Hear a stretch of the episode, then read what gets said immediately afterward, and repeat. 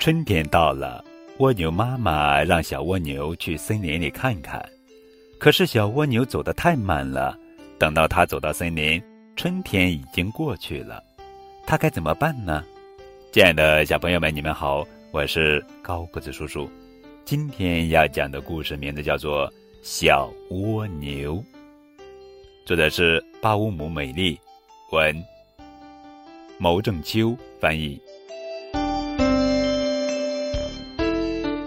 事情发生在春天，蜗牛妈妈对孩子说：“到小树林里去玩玩，树叶发芽了。”小蜗牛爬得很慢很慢，好久才爬回来。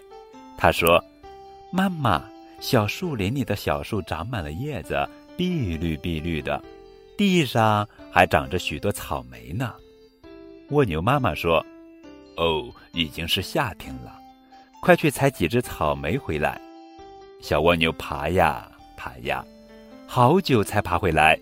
他说：“妈妈，草莓没有了，地上长着蘑菇，树叶儿全变黄了。”蜗牛妈妈说：“哦，已经是秋天了，快去采几只蘑菇回来！”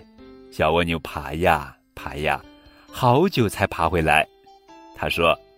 妈妈，蘑菇没有了，地上盖着雪，树叶儿全掉了。蜗牛妈妈说：“哦，已经是冬天了，哎，你就躲在家里呀，过冬吧。”